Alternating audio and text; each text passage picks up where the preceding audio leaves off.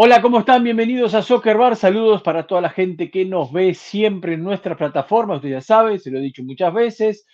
Nuestro canal de YouTube, lo que puede bajar el- también el podcast en Apple Pay, Spotify, bueno, todas las aplicaciones que, que usted ya sabe. La gente de Pulso Sport también, Unánimo.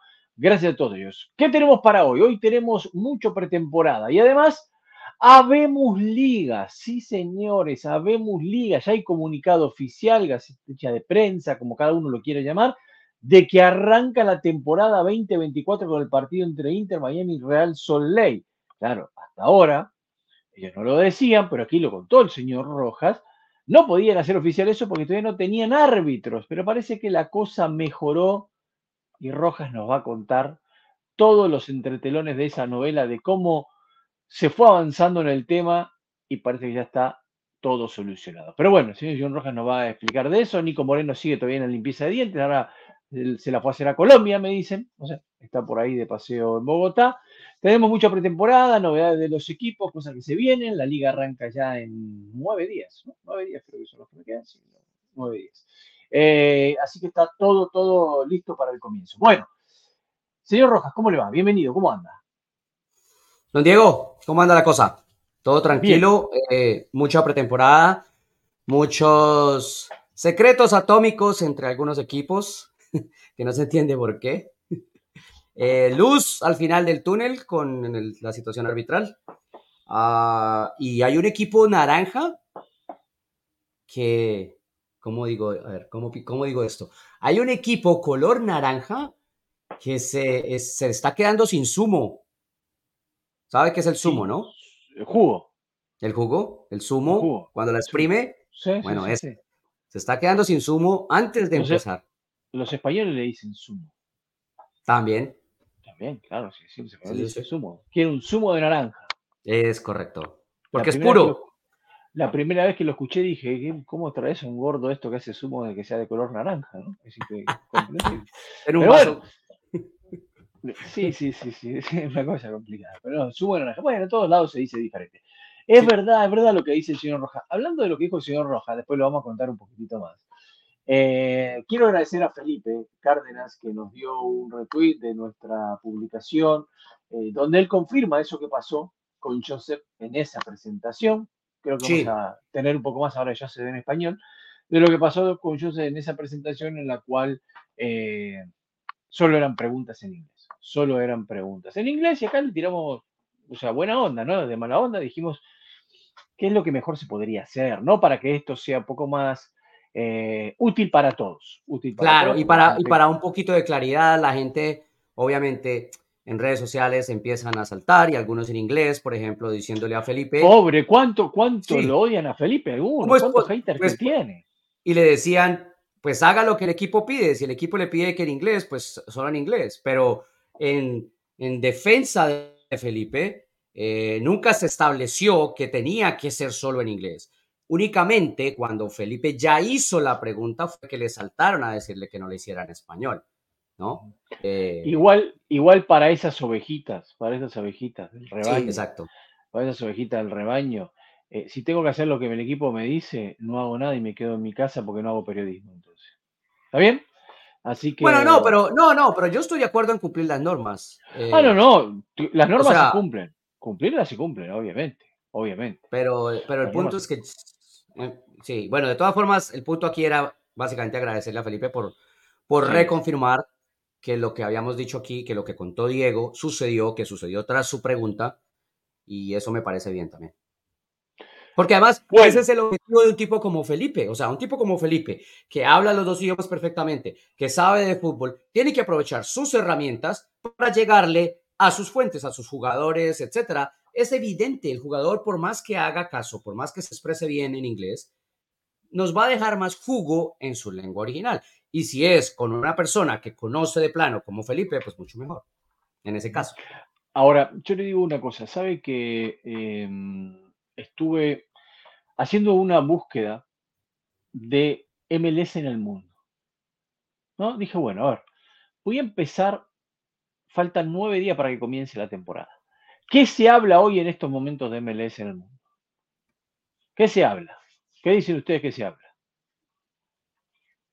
Si me está preguntando a mí, yo sé que, de qué se habla. O sea, en un lado se habla, en, en, un lado se habla, lo iba a traer, pero los niños los chiquitos en Argentina diciendo el Inter Miami es una mierda, porque no quieren que sus jugadores se vayan para el Inter de Miami, así sea a jugar con Messi. Eh, entonces, de eso se habla, de eso se habla por un lado. Por el otro lado, se habla de, de que, de que la liga, o, con la llegada de Messi, con Busquets, eh, entonces que la liga eh, de Lloris, que la liga sigue siendo el retiro de los muertos, y no más, realmente no más. Bueno, en realidad no se habla nada. Lo único que se habló hoy, digo, nuevo, ¿no? Todo lo que se ha hablado durante bastante tiempo. Pero de lo nuevo, nuevo que hoy se habló, de lo que más se hablaba, es del preolímpico sudamericano. También. Y obviamente de la actuación de Tiago Almada, jugador de Atlanta, que fue elegido como el MVP del torneo, y de la actuación de Diego Gómez, el jugador de Inter Miami, que fue goleador, goleador y eh, la figura de Paraguay y que seguramente... Paraguay con ambos, Paraguay y Argentina clasificados a los Olímpicos. Exactamente, y Paraguay y Argentina clasificados a los Olímpicos. Eso es de lo único que se habla, de lo único que se habla, de lo único que se habla. Y esto un poco, siempre lo decimos, es que la liga no genera y no quiere, tampoco no le interesa que se hablen más cosas y que haya programas que se hablen de otras cosas, ¿no? Eh, Controlar mucho el mensaje. Exacto, enfocar solo en el resultadito, en lo que pasó y todo. Y está bueno que se hable de otras cosas, porque tanto Almada como Diego Gómez le están dando más publicidad externa a la liga. Vas a un preolímpico y dos jugadores de una liga que recién decía John de retiro son las figuras. Y yo agregaría a uno más, que no se habla de él porque quedó eliminado lamentablemente, y entre comillas acá, no se es campeón o no se consigue un logro hasta que se lo consigue, valga la redundancia, ¿no? No festejen antes, porque siempre festejan antes y les pasa lo mismo. Eh, del chico que contrató Los Ángeles FC, el venezolano Martínez. Martínez. David Martínez, creo que si no me equivoco. Eh, muy bueno, muy bueno, la verdad, muy bueno. Mucha velocidad, mucho encare, cosas muy interesantes. Ayer jugó también eh, el jugador del Galaxy, Gabriel Peck. Peck entró ¿eh? a jugar en, el segundo tiempo. ¿Qué equipo tiene Brasil cuando ves nombres? Tiene un, equipazo y no entendés cómo puede quedar afuera de, un torneo. Porque tiene un equipazo, Henry, Pegue, ¿cómo se llama el, Fluminense? Se me va el nombre. Ay, el delantero Fluminense que es buenísimo. El que se tiene el pelo de Rubio, que hizo los goles a boca en la final. Bueno, eh, un equipazo y uno no entiende cómo se queda afuera. Pero bueno, son cosas que en el fútbol pasa. O sea, hay un preolímpico donde equipos de MLS están aportando, porque aunque a mucha gente no le guste, esta es la realidad, están aportando a los tres mejores jugadores del torneo. ¿Está bien? A los tres mejores jugadores del torneo. Y se habla muy poco de esto. Y además. Se habla muy poco de esto. Y, para que haya calidad también es importante la cantidad, ¿cierto?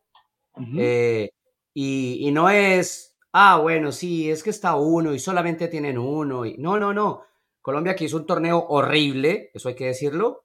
Tenía cuatro o cinco jugadores de MLS y no era necesariamente por los jugadores. En Colombia todo el mundo sabe que el tema de Héctor Cárdenas como entrenador es un juego de mentiras. Pero al punto al que vamos es, entre la cantidad también hay la calidad. Entonces no estamos hablando de que la liga tenía uno o dos jugadores en los dos equipos que clasificaron y se acabó. No, tenía un montón, tenía casi 12 jugadores, 11 jugadores convocados. Y eso sin llegar a hablar que no es de la liga, pero el arquero suplente de Argentina juega en USA. Bueno, eh, hay un punto que creo que debemos empezar a considerar aquí en Zuckerberg y en otros programas, que es una tendencia que se va moviendo. Y esa tendencia que se va moviendo influye cada vez más. ¿En qué sentido digo esto? Henrix, el chico de, Brasil, comprado por el Real Madrid en 40 millones de dólares. Comprado en Brasil por 40 millones de dólares. Eh, bueno, y así un montón de chicos que van a ir a equipos europeos. ¿Está bien? Pero dentro de todo eso, ya hay tres que estaban ahí paraditos. Bueno, no tres. En realidad, como usted dice, había como 12 pero tres que, que, que, que fueron la figura, ¿no? Que vienen a jugar a la liga del MLS. no van a jugar a Europa, vienen acá. Entonces la liga cada vez se está haciendo mucho más fuerte comprando a estos chicos. Obviamente que no puede ir a pagar 40 millones por un jugador. Eso lo puede hacer Real Madrid, Liverpool, Manchester City, todos esos equipos europeos de mucho dinero. Pero sí puede ir a pagar 15, como lo ha hecho, o 12, y traerse un jugador que después tiene mercado. Hay algunos que están horrorizados porque dicen que Atlanta lo cotizó a Tiago Almada en 25 millones de dólares. Y digo, ¿cuánto vas a pagar por, por Tiago Almada si están pagando 40 millones por un jugador similar en Brasil? Está bien, no es brasilero, cotiza menos, es argentino. 25, me parece que el precio es perfecto. Y si pedirían 30, tampoco está mal. Si piden 30, no está mal. Lo que pasa es que hay muchos que vienen con, una, con un aprendizaje desde tiempo atrás y con el disco rayado que se repite lo mismo, decir, no, es MLS. ¿Cómo decía pagar 30 millones de dólares a un jugador que juega en Estados Unidos? Es una liga de cuarta. No puede ir a. Diego, yo tenía, yo, tenía el, yo tenía el dato exacto para que no. para que dígame el dato exacto. Para que no juguemos. fueron 10 convocados de MLS al preolímpico, más, más uno de USL, que es el arquero no, uh, Rocco Novos Río. Ah, de los 10 convocados, 8 terminaron compitiendo, porque uno fue Olivera, que el AFC se negó a prestarlo, y entonces se devolvió a la pretemporada y el otro Edwin Mosquera de Atlanta United que se bajó eh, por lesión, ya estando inscrito. Por lesión. Por lesión, exactamente. Entonces estaban, Argentina tenía Almada y tenía Rocos uh, Ríos Novo de, Bueno, perdón, perdón, perdón. Hay uno más que se bajó por lesión también, que estaba convocado en Argentina. Farías. Farías. Facundo Farías. Farías. Pero Facundo no terminó entrando en la nómina final.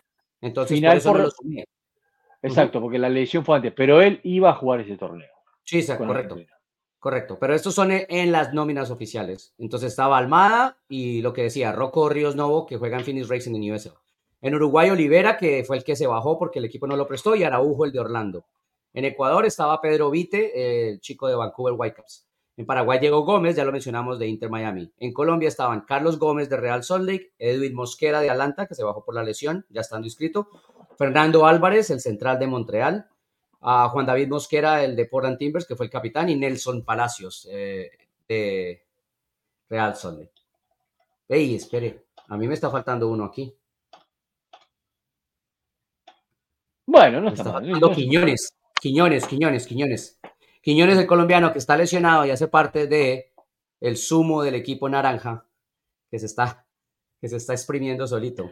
Porque sumo del equipo naranja. No lo va a recibir. Bueno, empecemos con pretemporada. Quería contar esto para que volvamos a poner de vuelta un poco más, ¿no? En, sintonía la situación actual, que hay que destacar. O sea, nosotros acá vamos a contar todo lo bueno y también todo lo malo. No vamos a esconderlo abajo de la alfombra, lo malo. Porque no hay que esconderlo, es para mejorar y salir adelante, ¿no? Son críticas constructivas. Claro. Y esta me parece que era una, parte muy buena. Hay otro detallito para, para mostrarles. Bueno, de eso vamos a estar hablando ahora también. Bueno, pretemporada aquí en Coachella Baile Invitación. No es el, no es, muchos dicen, veo eso que no saben cómo es eso, no es un concierto. Festival de música. No, no, no, no, no es un festival de música. El festival de música es en el mismo lugar, pero ahora es el torneo de fútbol de pretemporada invitacional que se está jugando para que la gente, mira, a ver ahí, vamos a sacar un poco el título. Esto es el esquema de partidos que, que había o que va a haber también. Para la gente cochera, pongan resultados, muchachos. ¿eh? No, no, es caro poner a alguien que ponga los resultaditos ahí de los partidos que ya pasaron. Eh, y, es bueno para todos. Bueno, sábado era el segundo día. Se enfrentaba Charlos San José, Minnesota frente al equipo de Phoenix, del arquero que recién hablaba de la suplente de la selección argentina. Eh, por la ante el City y San Luis frente al combinado del Red Bull. Vamos a poner algunos de los, de los resultados, ¿le parece? Para ir pasando ahí. Charlotte. Charlotte presentó. El nuevo, dígalo con toda la letra. El nuevo Charlotte.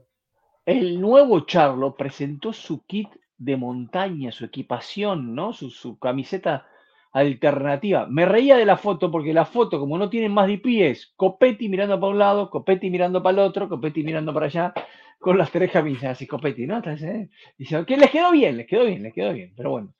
El nuevo Charlotte, que está en pretemporada bien, está haciéndole bien en pretemporada y todavía tiene dos cupos de jugadores de franquicia libre. Claro, que, que, además si quisieran, podrían simplemente usar uno y usar tres cupos de la iniciativa de sub-22. De sub-22. Entonces, que eso sería, con esos dos cupos mejor. podrían traer cuatro jugadores de gran calidad.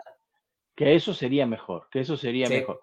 Que eso es lo que algunos tienen que entender. Yo se lo expliqué a un par una vez y no me lo entendieron y después andan diciendo ahí, no, vienen tres y tres más. No, no son tres y tres más. No es así, no es. En MLS no es todo uno más uno, dos. ¿eh? Tengan, tengan cuidado con eso. Eh, victoria de Austin, 3-1 ¿eh? sobre el Galaxy. Victoria de Austin. Y acá también quiero decir algo, en, lo que hablamos hace un ratito de, de preolímpico. Todos estos jugadores que nombramos jugaron ayer, que terminó el preolímpico, ¿no? Ayer fue día 11 de febrero. No creo que todos estén disponibles para la primera fecha. No creo que todos estén disponibles para la fecha. Seguramente les, les darán un poco de vacaciones, ¿no? Una semanita de descanso y después el acondicionamiento. Diego, por reglamento, ellos tienen derecho, depende del jugador, ellos tienen derecho a pedir 10 días. Eh, si, la mayoría de los jugadores dicen, no, yo me voy, yo estoy bien, evidentemente no quieren empezar de atrás en la lucha por un cupo en su equipo o dejar el equipo tirado si, si son líderes, etc. Pero normalmente podrían tener hasta 10 días. Ah, algunos de ellos eh, puede que estén eh, realizando trámites de, visado. sí, de residencia más que de visado. También, también. Lo cual eso hace que, que, necesiten esperar unos días más. Y los otros seguramente cuando se lleguen, cuando se sumen, se van a sumar a un plan diferenciado porque no van a entrar al igual que los que están en pretemporada. Sí, a pesar que estos vienen con más ritmo de juego que los que están en pretemporada, en realidad. Sí, pero no pasa por el ritmo de juego, pasa por la periodización. es la verdad. O sea, si usted los pone inmediatamente como los que están, estos chicos, la curva ascendente sí, en los primeros cuatro o cinco partidos van a volar, pero dentro de dos meses o se rompen o se caen muy feo, hay que ayudarles a hacer la base. Físicamente puede ser complicado. Bueno, otro de los resultados, 2 a 2 Red Bull con San Luis. Vi ahí al señor, eh, ¿cómo se llama? Se me fue el nombre. Santiago, eh, narrando el partido, ah, narrando el encuentro, estaba ahí como narrador. Saludos para el señor Santiago Beltrán. Eh, queremos hablar de Nueva York. Tenemos que conseguir un día a la gente de Nueva York para que hablemos de los equipos de ahí de la Gran Manzana. A ver qué, se trae en manos. hay que programarse mejor para hablarles con tiempo. Yo hablé con ellos, pero muy sobre la hora. Bueno, su equipo empató 1-1 ah. con su otro equipo. ¿No? Ahí tienen los dos equipos usted. El equipo de Enzo, eso sí puedo decirlo seguro. ¿Ah? Empató, empató con Portland. Eh, es que su, otro equipo perdió 3-1, así que bueno, entonces este, mejor esto. ¿No? Claro, mejor que sean estos, por lo menos, que por lo menos se empataron. tranquilo. Eh, y acá Minnesota 2 a 1 con Phoenix. El equipo sin técnico. En la victoria de cosas. El equipo, bueno, Ojo con Minnesota.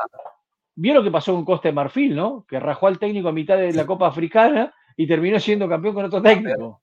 Mm, sí, sí, de la Copa Africana. ¿eh? Cuidado con los equipos sin técnico. Sí, es cierto. Ojo con Minnesota porque Reynoso viene con una dolencia. Oh, carga muscular. Para la gente que no conoce, estos son los campos de juego donde se hace. Es lindo. Es lindo, es lindo, ¿eh? Es lindo. muy parecido al de Disney también así, ¿no? tiene, este tiene más montaña más cerca que el de Disney. Claro, claro. El otro es eh, plano. Este tiene el otro tiene como 30 canchas. Claro, el otro es mucho más grande en términos de, sí, de campos de juego de fútbol, sí. Pues, porque ese está dedicado al fútbol, ah, además pues del, coliseo que tiene las canchas. Pero este tiene el campo de golf, tiene eh, los de baloncesto, tiene canchas de tenis, de tenis entonces es un complejo muy lindo. Claro. Sí, sí. Eh, bueno, la, academia IMG tiene así también, ¿no? En Bradenton, donde entrenaba la selección. Donde entrenaba.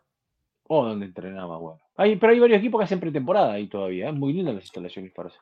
Es que, es que IMG, que era el complejo donde se. Básicamente era la academia de fútbol de Estados Unidos. O sea, los chicos, por ejemplo, de las eh, selecciones menores se iban a vivir a, a IMG, estudiaban y entrenaban. Eso cuando no existían academias profesionales de los equipos. Pero cuando dejó de cumplir esa función, entonces IMG se convirtió en un lugar privado que usan los equipos para pretemporada, que hace campamentos de verano. Un centro de, alto rendimiento, Sí, además, y construyeron un hotel y todo ahí que tienen, que, está muy bueno también. Eh, he ido a cubrir ahí a el Bayern Leverkusen. ¿eh? ¿A IMG? Sí. Sí, a IMG y a otros equipos también. Bueno, eh, jugaron Los Ángeles FC Chicago. Sí, vea, ahí está el mensaje a propósito de sí de Dale Black and Go. Es de felicitar al Galaxy por esta iniciativa, me la pasé muy bien, les recomiendo el otro año venir por acá. Es cierto, es un muy buen ambiente. Además, por ejemplo, eh, ahí le queda para la gente de, Dale Black and Go la iniciativa. Eh, la gente de Corner of the Galaxy, el podcast ah, de seguidores del Galaxy que tiene muchos años, lo hacen en vivo desde allá, desde Coachella, tienen una, una una, tienda de campaña, comparten con la gente, tal. Entonces se hace un ambiente muy, muy lindo. Sí, sí, había bastante público, ¿eh? Había bastante público. Sí, porque se venden los paquetes para los días. Y es que lo, que lo que yo siempre le he dicho, Diego, esto me parece fantástico porque uno en un fin de semana se ve nueve equipos de MLS. Ya sabía que... ¿Qué distancia hay, por ejemplo, de Los Ángeles hasta ahí, del centro de Los Ángeles hasta ahí? Hay que manejar, eh, se puede manejar rápido, llegar en dos horas y media, tres horas. Tres horas. Desde el aeropuerto. Pero lo que usted puede hacer más fácil es volar a Palm Springs. Perdón. Ajá. Volar a Palm Springs, que son aerolíneas más locales, y ahí sí ya está a 18 o 20 minutos eh, a Indio, que es donde está el complejo. Yo iba a ir este año, pero el equipo resultaron con dos, tenemos, teníamos dos partidos el fin de semana, entonces partidos. Muerto. Mire usted. Muy bien. Bueno, ¿qué más nos queda de cochera para decir? Escuchemos, ya que estamos hablando del AFC y de pretemporada, escuchemos al refuerzo, que no es refuerzo, pero ojalá que lo sea. Eddie Segura. Ok, ¿sabe que ese partido fue, empezó calentito? Hubo nueve amonestados. Nueve amonestados. Bien de pretemporada el partido. Bien, muchachos, ¿eh? tranquilo. No, Vamos a escuchar a Eddie Segura. Fue un año donde solamente tuve que hacer rehabilitación, prepararme, donde tuve que estar perseverante, constante en mi trabajo y bueno, pues gracias a Dios puedo decir que se pasó la página y que estoy disfrutando nuevamente de estar con el equipo y espero estar al 100 para poder competir. Bueno, mucha alegría, eh, siempre muy contento de poder disfrutar de, este deporte tan lindo, de estar con mis amigos, mis compañeros dentro de la cancha peleando por lo mismo y, bueno, muy feliz porque sé que el trabajo que hice durante todo el año para recuperarme, pues hoy por hoy me tiene en una buena forma, en buena condición para, para, para enfrentar los retos que vienen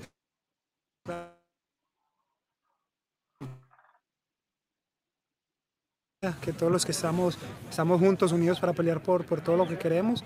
Y bueno, hoy, hoy por hoy vamos a empezar un, nuevo año, una nueva temporada con, con muchas ilusiones y qué más que, que, estar juntos y preparados para pelear por todo. Cada que comienza una temporada eh, se ponen las metas en lo más alto, ¿no? creo que para eso nos preparamos, para eso trabajamos, para pelear por todo y, y por qué no ilusionarnos otra vez si confiamos en nuestro trabajo, confiamos en cada uno de nosotros y vamos a salir a pelear por todo lo que tenemos al frente. Ahí estaba.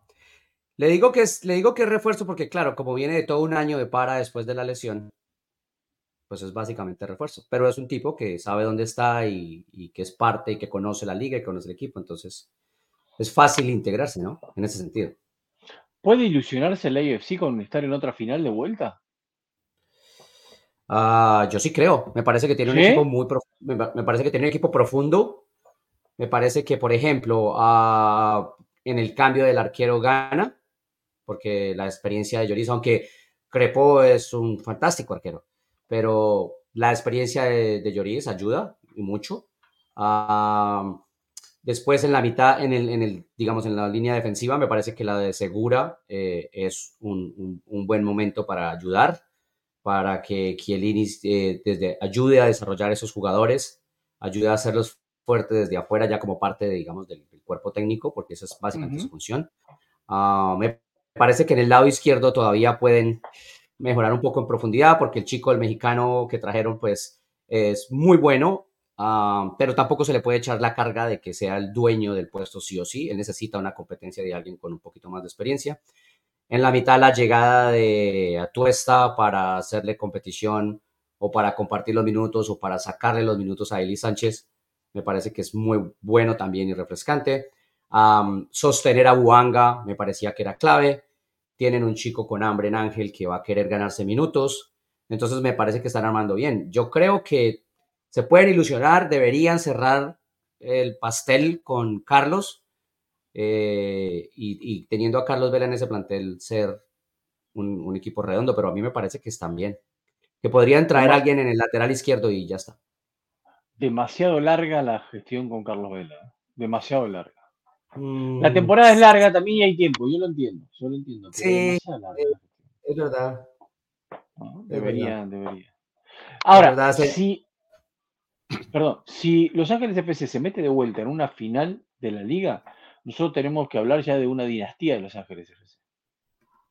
Más allá de si la gane, si la gane o no, más allá de si la gane o no, no, no estoy diciendo que la va a ganar, pero quiero ver, eh, digo, si vas a estar de vuelta en una final, estar en las últimas tres finales y un título conseguido, ¿no? Es ya es, es de pensar y es de ponerle otro nombre. Sí, Sí, sí, sí, seguro, seguro. Y, tienen eh, compromisos ah, importantes eh, el AFC, ¿no? O sea, no solamente meterse, digamos, sino en, en la postemporada otra vez y tratar de llegar al título, sino que eh, no sé si decir que tiene la deuda internacional, porque es que ha llegado lejos y ha llegado a finales pero ha llegado lejos, ha llegado a final y es un equipo muy joven en, existencia. Entonces, para mí, no sé si, creo que tienen la espina por dentro, pero no creo que tengan una deuda. Y, el, más necesitado es el vecino, ¿no? Ah, el vecino, el vecino es el más necesitado de, por lo menos, clasificar al playoff, como mínimo. Diez partidos. Esa es la regla. Diez partidos. Como mínimo. En diez, partidos se eyecta esa silla, si no. ¿Sí? ¿10 partidos le dan, usted? 10 partidos. Esa es la regla. Me es difícil pensar en un entrenador para ese equipo. Le es difícil pensar en un. Si tuviera que buscar, si fuera un directivo y tendría que buscar un entrenador para ese equipo, me es difícil pensar en un entrenador para ese equipo. Para generar proceso, ruido, refrescar las cosas o para conseguir resultados ya. Para, hacerlo competitivo. No, ya, ya que. Ya, para hacerlo competitivo. Nada, ahorita. Está libre. Voy a dar una opinión sobre el caso Bruce Arena muy cortita y esto es opinión personal. Bruce Arena está libre. Supuestamente, supuestamente, cualquier equipo que lo quiera lo puede contratar. Yo lo veo difícil que lo haga. Sí, yo también pienso lo mismo. Yo también Pacto de caballero de esos de cosas, veo que hay en todos lados, porque acá pareciera que no existe, pero existe siempre. Yo le digo una cosa, a, Bruce Arena no le van a dar trabajo. Ojalá que se lo den, ojalá que se lo den. Pero Bruce Arena me parece que no le van a dar trabajo. bueno, no, no, es verdad. Giovanni se parece. Eh, está comentando para la televisión. Sí, pero eso se, eso se deja en cualquier momento, eso tiene una cláusula. Exactamente, sí, sí, sí, yo sí que tiene una cláusula. Bueno. No, no, eh, a ver. No, no, no, entremos al mercado, no entremos al mercado. Eh, alguna, un par de cosas rápidas. Uno, lo que decíamos. Esta es, la esta es la última semana de pretemporada para los equipos que están en, en, en Conca Champions o en Liga de Campeones de CONCACAF. Porque ya a partir de la próxima semana empiezan directamente la competición ellos. O sea que esta es la última de pretemporada. Básicamente esta semana se toma como la semana de, de preparación del partido. Así se Vancouver tiene el 14 el partido de vuelta con Tigres.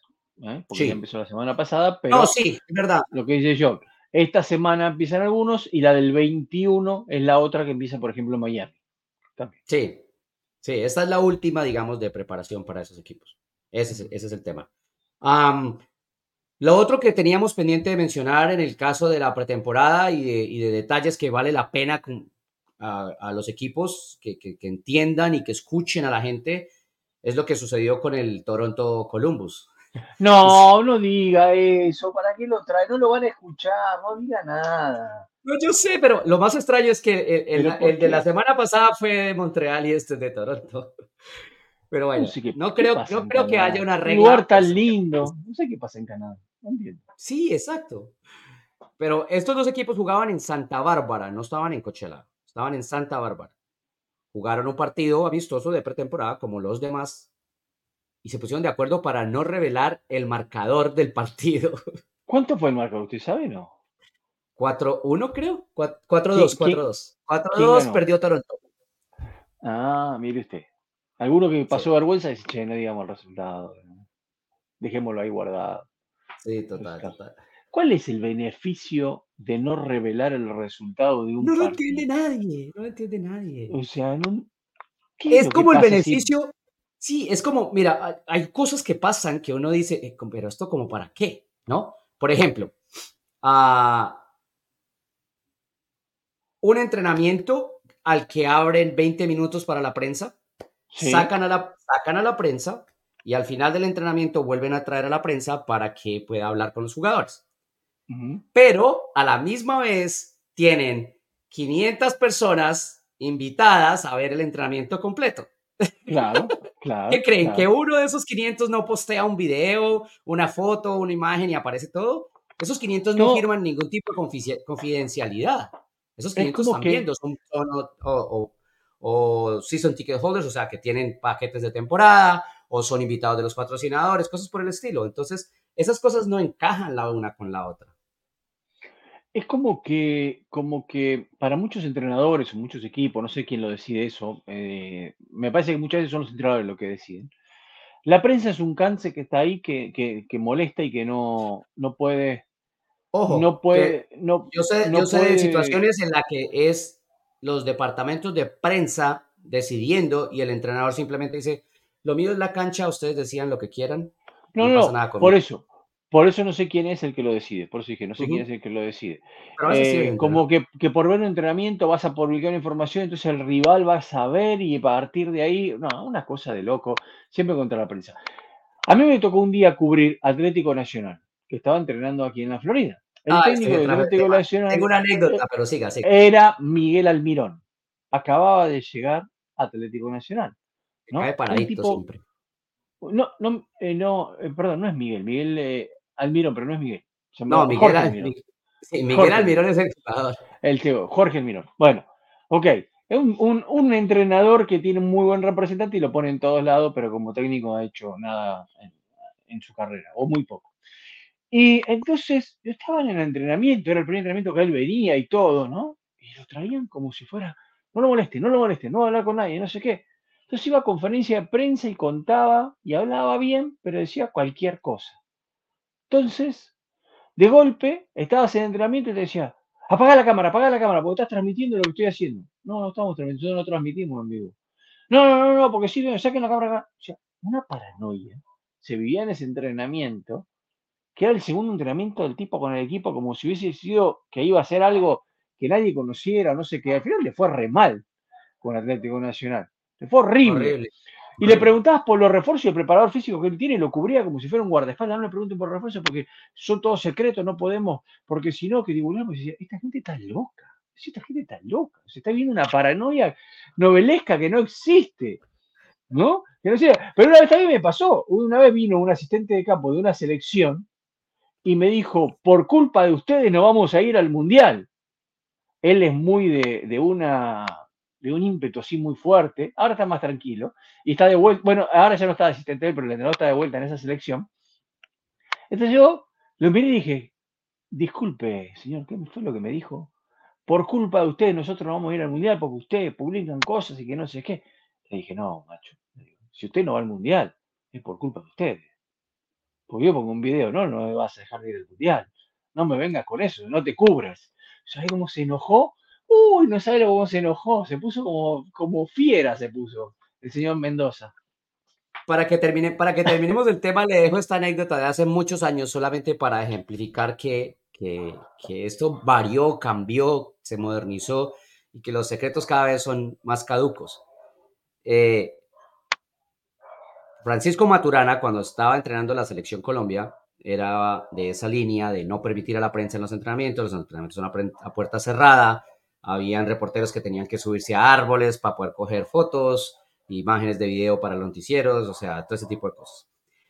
Ah, Mundial de Italia, uno de los grandes amigos de Francisco Maturana es, fue, ha sido a Rigosaki, de hecho, compartieron mucho de los conceptos futbolísticos. Ah, pasa al Mundial de Italia y año y medio después del Mundial, Arrigo Saki invita a Pacho Maturana a un almuerzo por su cumpleaños, el, cumpleaños de Maturana. Y cuando terminan el, almuerzo, Arrigo Saki llama a alguien y le dice, le, le traen una caja y le dice a Pacho, Pacho, mi presente para ti. Maturana abre la caja es una caja llena de videocassettes de todos los entrenamientos de la selección Colombia en Italia. Claro, todos grabados. Todos grabados. Digo, Pacho, relájese, relájese que no hay misterios. No, no, no, seguro, no hay misterio. Bueno, ¿qué nos quedó más pendiente? Nos metemos ya en el mercado de, de pases. Eh, sí, en el mercado que seguramente va a ser afectado por lo que decíamos, lo de la naranja. Houston está en muchos problemas. Porque, porque Houston está perdiendo para el arranque de temporada a HH, a Héctor Herrera, que se fue para Portugal a tratarse de una lesión. Eh, y no está, o sea, de hecho, el equipo mismo dice que no quiere ponerle cronograma, va a esperar y esperar y esperar, pero sueñan con que pueda volver en, al final de la primera parte de la temporada, es más o menos lo que piensan. o sea, el tipo va a aparecer por allá en julio, junio, digo yo. ¿Qué, qué, qué lesión estamos hablando, John? Eh, es muscular, pero es de soft tissue, es de tejido blando. Y entonces el hombre se fue a Portugal porque él cree que, porque él tiene confianza en esos médicos. Él se ha tratado con esos médicos y le ha ido bien. Cuando él jugó en el Porto. Exacto, él quería tratarse con, con ellos y por eso se fue a Portugal. Eh, a, los dos, los dos Quiñones, los dos colombianos, también los pierde para el arranque de la, de la temporada. A, Luis Quiñones, porque tiene un problema familiar en Colombia, e incluso me contaron, existe la posibilidad de que ni vuelva. Wow. Y a Nelson Quiñones, que es el jovencito, el extremo que estaba creciendo, que se estaba mostrando muy bien, porque se lesionó ahora este, con Colombia. Entonces, esos tres son claves.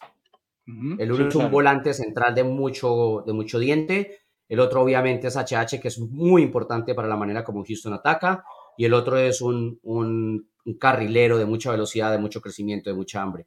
Si a eso usted le suma que se fue Cory Bear, que a eso usted le suma que se fue eh, Thor, el otro el jugador grande del equipo, entonces, Houston, we have a problem. Ya, yeah, Sabe que HH estaba muy confiado de poder jugar Copa América con selección mexicana. Con esto que usted me dice, ya evidentemente eso va a quedar afuera. No va a poder hacer. Y no sé, porque si la lesión, si el tratamiento logra que él vuelva pronto, la idea precisamente de tratarse es eso, de que él esté bien. Pero todo depende de eso. Bueno, veremos cómo se recupera el, el jugador mexicano de Houston que hizo una gran temporada. La pasada hizo una gran temporada. Se puso bien físicamente y hizo una gran temporada. Una pregunta aquí rápido de cada. ¿Qué se sabe del colombiano de New England que se lesionó la pasada temporada? Eh, está hablando de Dylan Borrero. Eh, para mí es otro refuerzo de New England. Yo creo que Dylan va a aparecer pronto, quizás no desde el arranque, arranque, arranque, pero está trabajando en pretemporada para ponerse a punto y Dylan es un muy buen jugador de fútbol. Todavía no lo han visto que nos preguntaba en YouTube, nos había mandado un mensaje en YouTube preguntándonos por el juvenil que tiene Filadelfia, que tanto se habla de este chico que creo que tiene 15 años, si no me equivoco, 15, 16 años, no me acuerdo el nombre ahora de él. Eh, a ver qué novedades tenemos. Pero lo voy a buscar. Lo voy a, buscar, lo voy a buscar. Y sí, porque se me pasa el nombre. Yo lo busco aquí y ah, Sí. Si no, me dispare al calor porque. No, no, no, no, no, no, no, le dispara el calor, no, tranquilo. Bueno, métate lo que le gusta bueno, Vamos, vamos al mercado mercado. oh, venga, pero usted no me iba a sacar de pretemporada y a sacarme de la playa y todo lo demás. Oh, sí, claro. Mire, mire, mire, mire, mire, lo que le traje, mire que le traje. La verdad que hay que hay que pasarla bien en la pretemporada. Tiene que pasarla bien.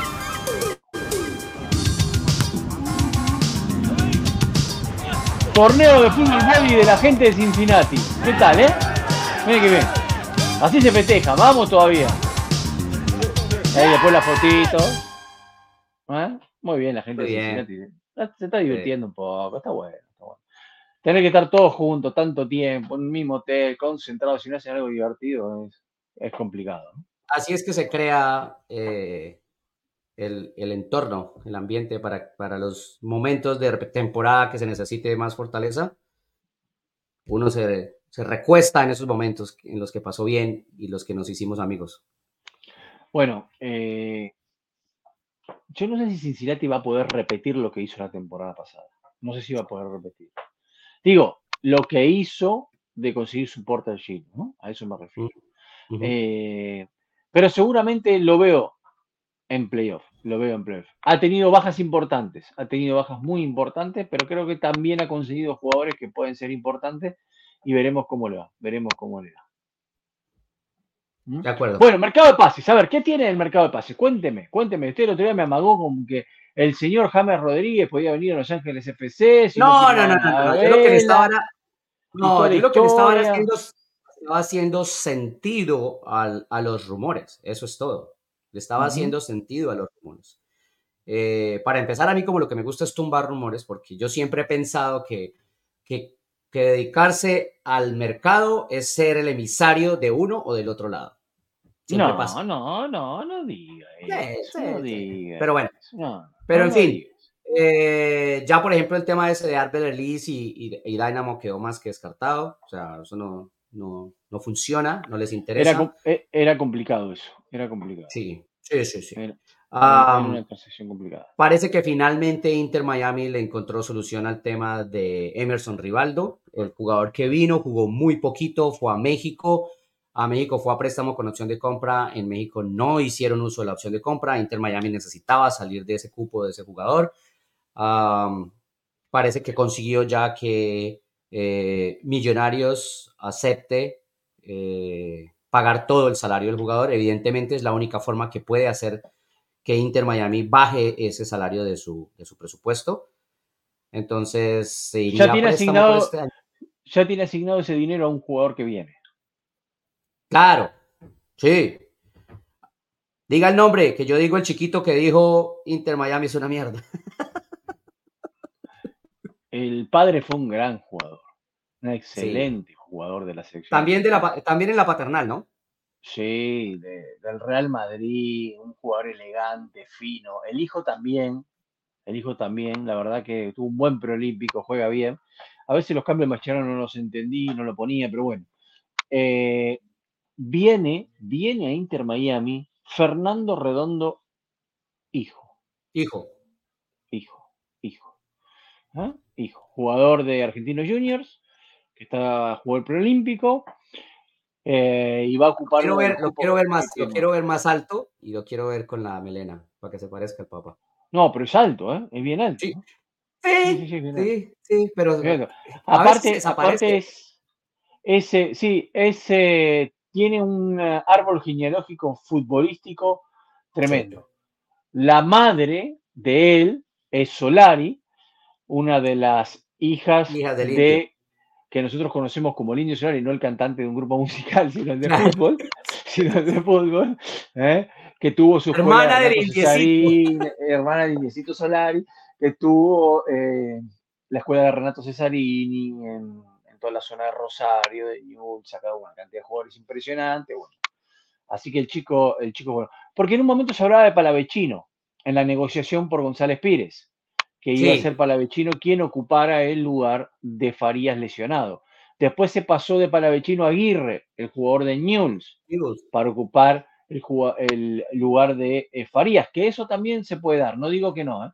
eso también se puede dar, pero esos jugadores no vendrían a ocupar cupo de eh, em, a ocupar jugador, cupo de jugador franquicia sub-22, nada, nada por el estilo, tendrían que venir por menos dinero Eh, y creo que esa es la negociación que la que están arreglando y bueno, y viendo todo eso. Pero Miami para cerrar todo eso tiene que cuadrar las cuentas, como le contaba recién el señor Rojas, ¿eh? con esta situación de eh, poder sacar a los jugadores que ellos le pagan sueldo todavía.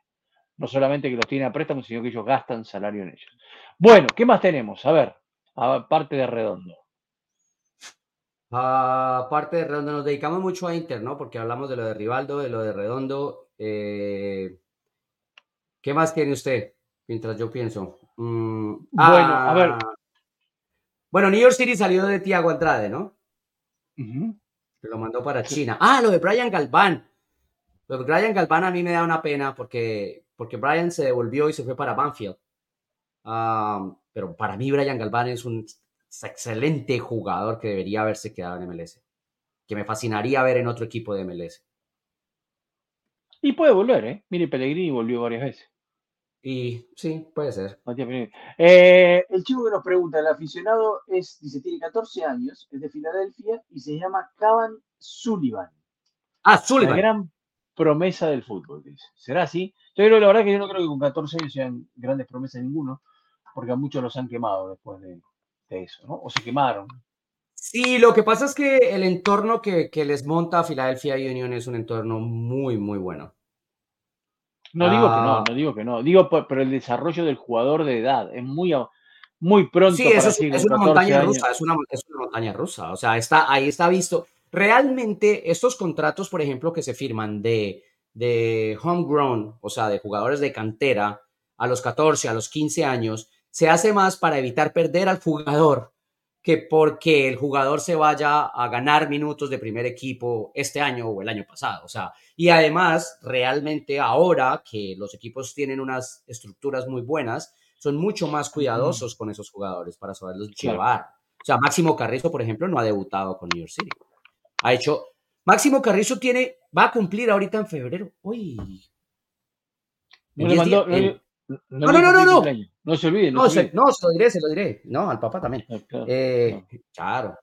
Eh, el 28 de febrero eh, cumple 16 y ha hecho tres, tres pretemporadas de MLS. Y no ha jugado un partido todavía de MLS, por ejemplo, para, para un ejemplo. No, está bien que no juegue. Acá contamos siempre el caso de Bet Vargas, ¿no? Cómo se terminó desgastando físicamente. Exactamente.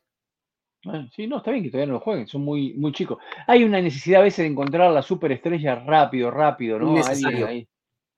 Innecesario. Eh, eso como el otro día estaba viendo un partido del fútbol mexicano, ¿no? El primera fecha del fútbol mexicano, el otro día, ya pasó bastante, y agarraron a un defensor nuevo que había llegado a este equipo, no voy a dar nombre de nadie, no importa. Y lo destrozaron, lo destrozaron, pero lo destrozaron, ¿no? O sea, yo entiendo, el periodismo está para destrozar. Eh, nosotros hemos destrozado mucha gente y muchas cosas, pero vos no podés destrozar a un jugador en la primera fecha de un torneo cuando el jugador todavía está en un proceso de adaptación y todo. Ahora es la figura del equipo y hablan maravillas. Y pasaron tres partidos más. Eso y, esos mismos que lo destrozan después dicen, claro, teníamos que decírselo para que mejorara. No, Exactamente. Él no, le está poniendo cuidado a ustedes. Él lleva su proceso. Lleva un proceso de cosas. Bueno, eh, cuénteme, ¿tenemos a Joseph Martínez? No. No, pues no, lo ah. escuchamos la semana pasada. Ah, pero me lo mandó la lista de vuelta. Y dije, ¿qué pasó? Habló de vuelta Joseph. Dije, no, no, no. no, ah, Joseph, ah. Joseph se rió cuando Felipe le dijo, me regañaron. No, yo dije, yo dije, habló de vuelta Joseph. Eh, cuénteme lo de los árbitros. Cuénteme lo de los árbitros antes que nos vayamos. Cuénteme lo de los árbitros. Sí, vámonos con eso. Ah hay luz al final del túnel. Yo creo que antes de que se termine la semana se va a anunciar oficialmente el nuevo acuerdo. Ah, parte de la negociación, y yo creo que en esto los árbitros no están dispuestos a ceder, es eh, que el acuerdo sea por cinco o por cuatro años. El anterior acuerdo fue por cinco años.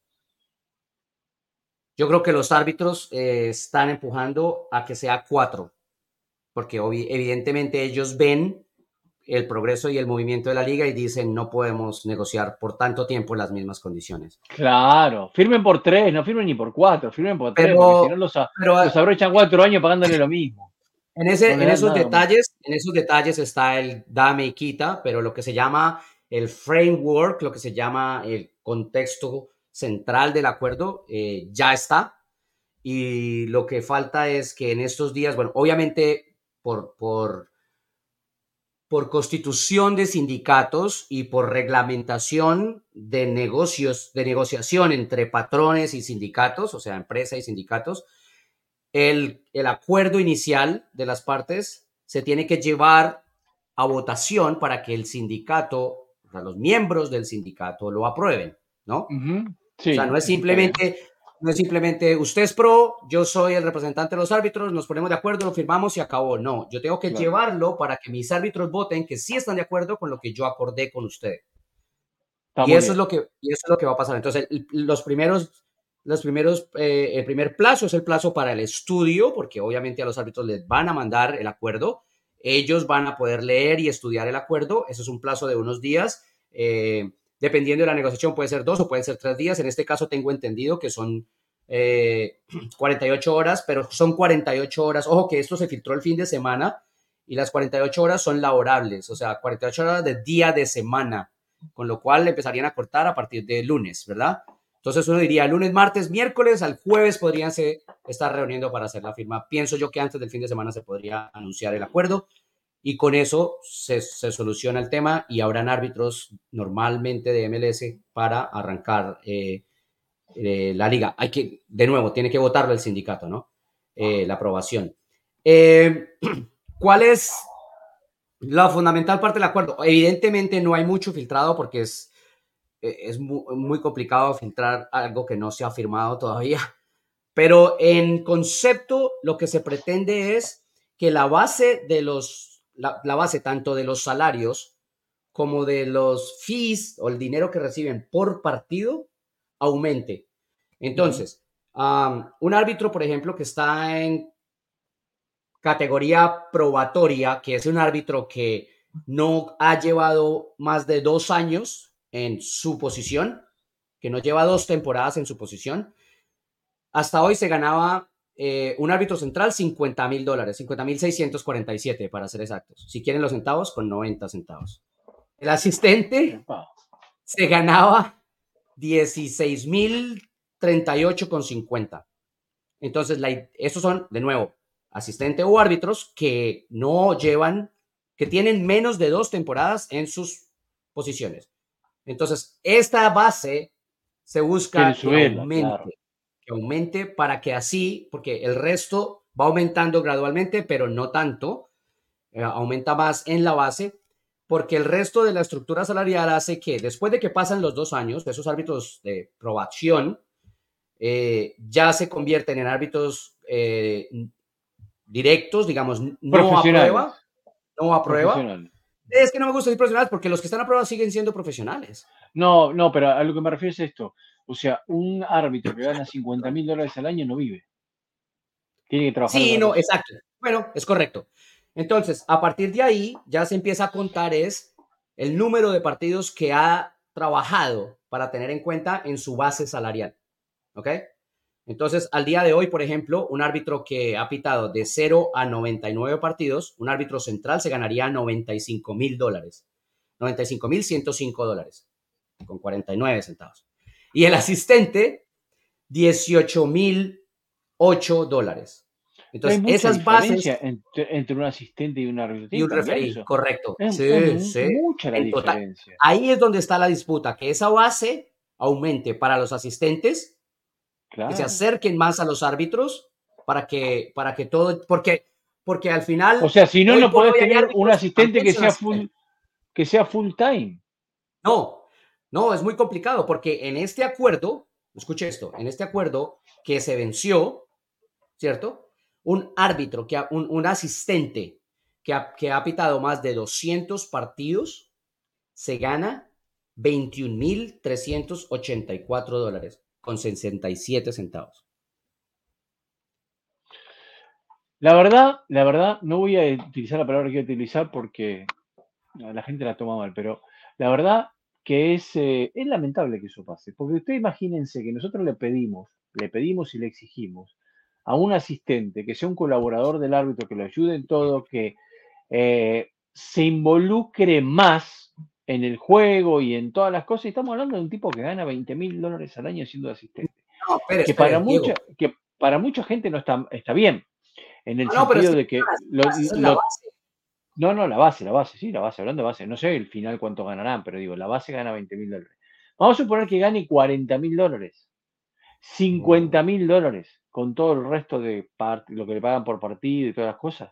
Gana él, más o menos. ¿Cuánto, cuánto, cuánto, cuánto llegaría a ganar un asistente máximo, usted cree, en un año? Vamos a ver, vamos a hacer una- un, una- un ejercicio aquí fácil. Haga el ejercicio Listo. que usted quiere, pero, Ya, pero digo más o Súper menos. fácil. ¿Cuá- Ya, lo hice súper fácil. Vamos a decir, un árbitro que no está en probación, un, un asistente. No, asistente. un asistente, asistente, un que no está en asistente. aprobación. un asistente que no está en probación y que se pita 15 partidos en una temporada. O sea, es asistente en 15 partidos. ¿Correcto? Sí. Su salario es 18 mil dólares, 18 mil 8 con 14 centavos. Perfecto. Y a eso se sumaría eh, lo que recibe por partido, ¿cierto? Como es ¿Cuánto un ganaría asistente, pues ahí voy.